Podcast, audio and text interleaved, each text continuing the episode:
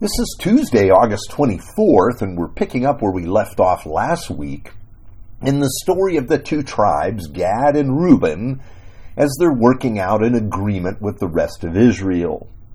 Now we know that politicians talk a good game. Promises seem to flow like a mighty river during campaign season. But after the election, memory lapses set in and promises, they fall away. The river becomes a stream that runs dry, and people feel lied to and disappointed. So we brace ourselves when the time comes ready to be crushed by our expectations.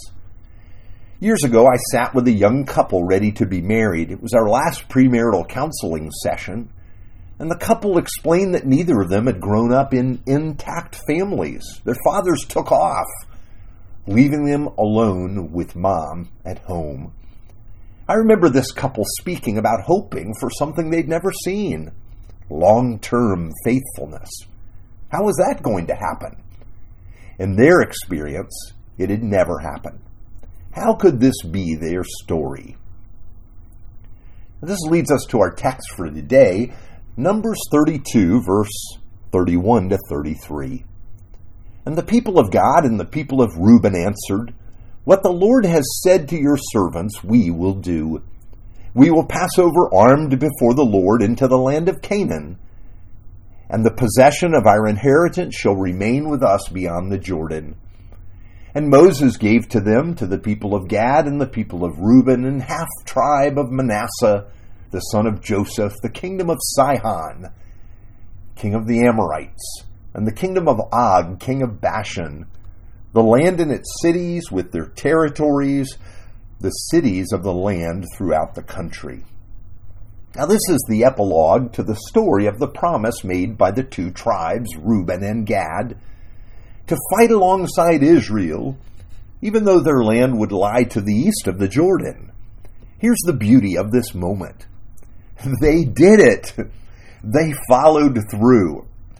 And imagine the sacrifice. Once they received their land from Moses, they were home free. They could settle down. They have made a promise to join the defense force of Israel, and that would require leaving their families, their children, and going to war. In itself, this was an immense risk. They left their own loved ones vulnerable. And why did they do it? They promised. Have you ever done something just because you promised?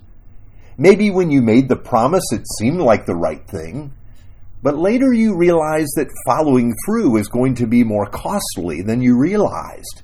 And you could find many reasons to go back on your word, but you did to give your word. So you followed through. You did the hard thing. And yes, it cost you. Indeed, these two tribes entered into a mutually beneficial agreement, as we learned about yesterday, with Israel before the Lord. But still, the cost would be high.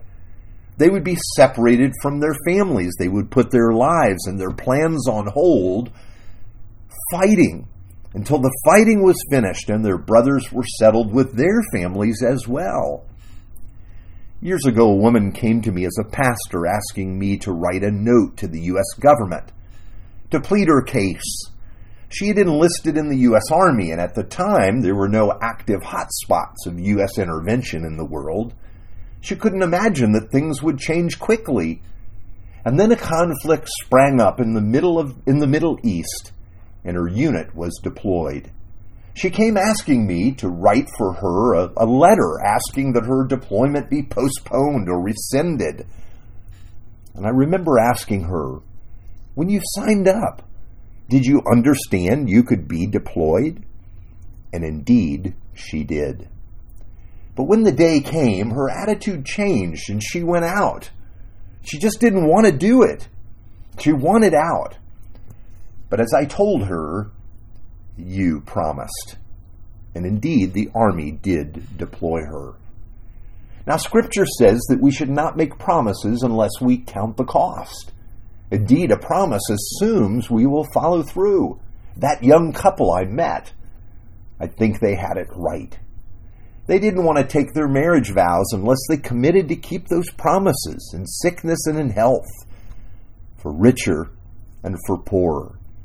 And at the same time, they wanted to walk with other couples, also living a life of promise keeping, a life of fidelity. This really is a beautiful chapter in Scripture because we hear the promises and perhaps we see the disappointment coming. But in the end, we're pleasantly surprised by the two tribes that make the promise. If they had not followed through, there might have been a civil war, and perhaps Israel would have been forever divided over land. And that's the reality of our promises. They bind us together, and they help us keep together. Or the broken promises can damage trust and separate us. As always, the Lord Himself is the promise keeper in our world. The gospel rests on God's promise, a promise fulfilled at a great cost. And that's how we know where our story is going. God promised. At the end of their premarital counseling session, the couple about to be married were left with Jesus. In Christ, they had resources that their parents didn't have. They knew they were loved well by the Lord, and that would give them a place to stand, a place to stand together. Let's pray. Faithful Father, your love keeps our world spinning. Your promises hold the stars in place. We feel strong and we so easily make promises.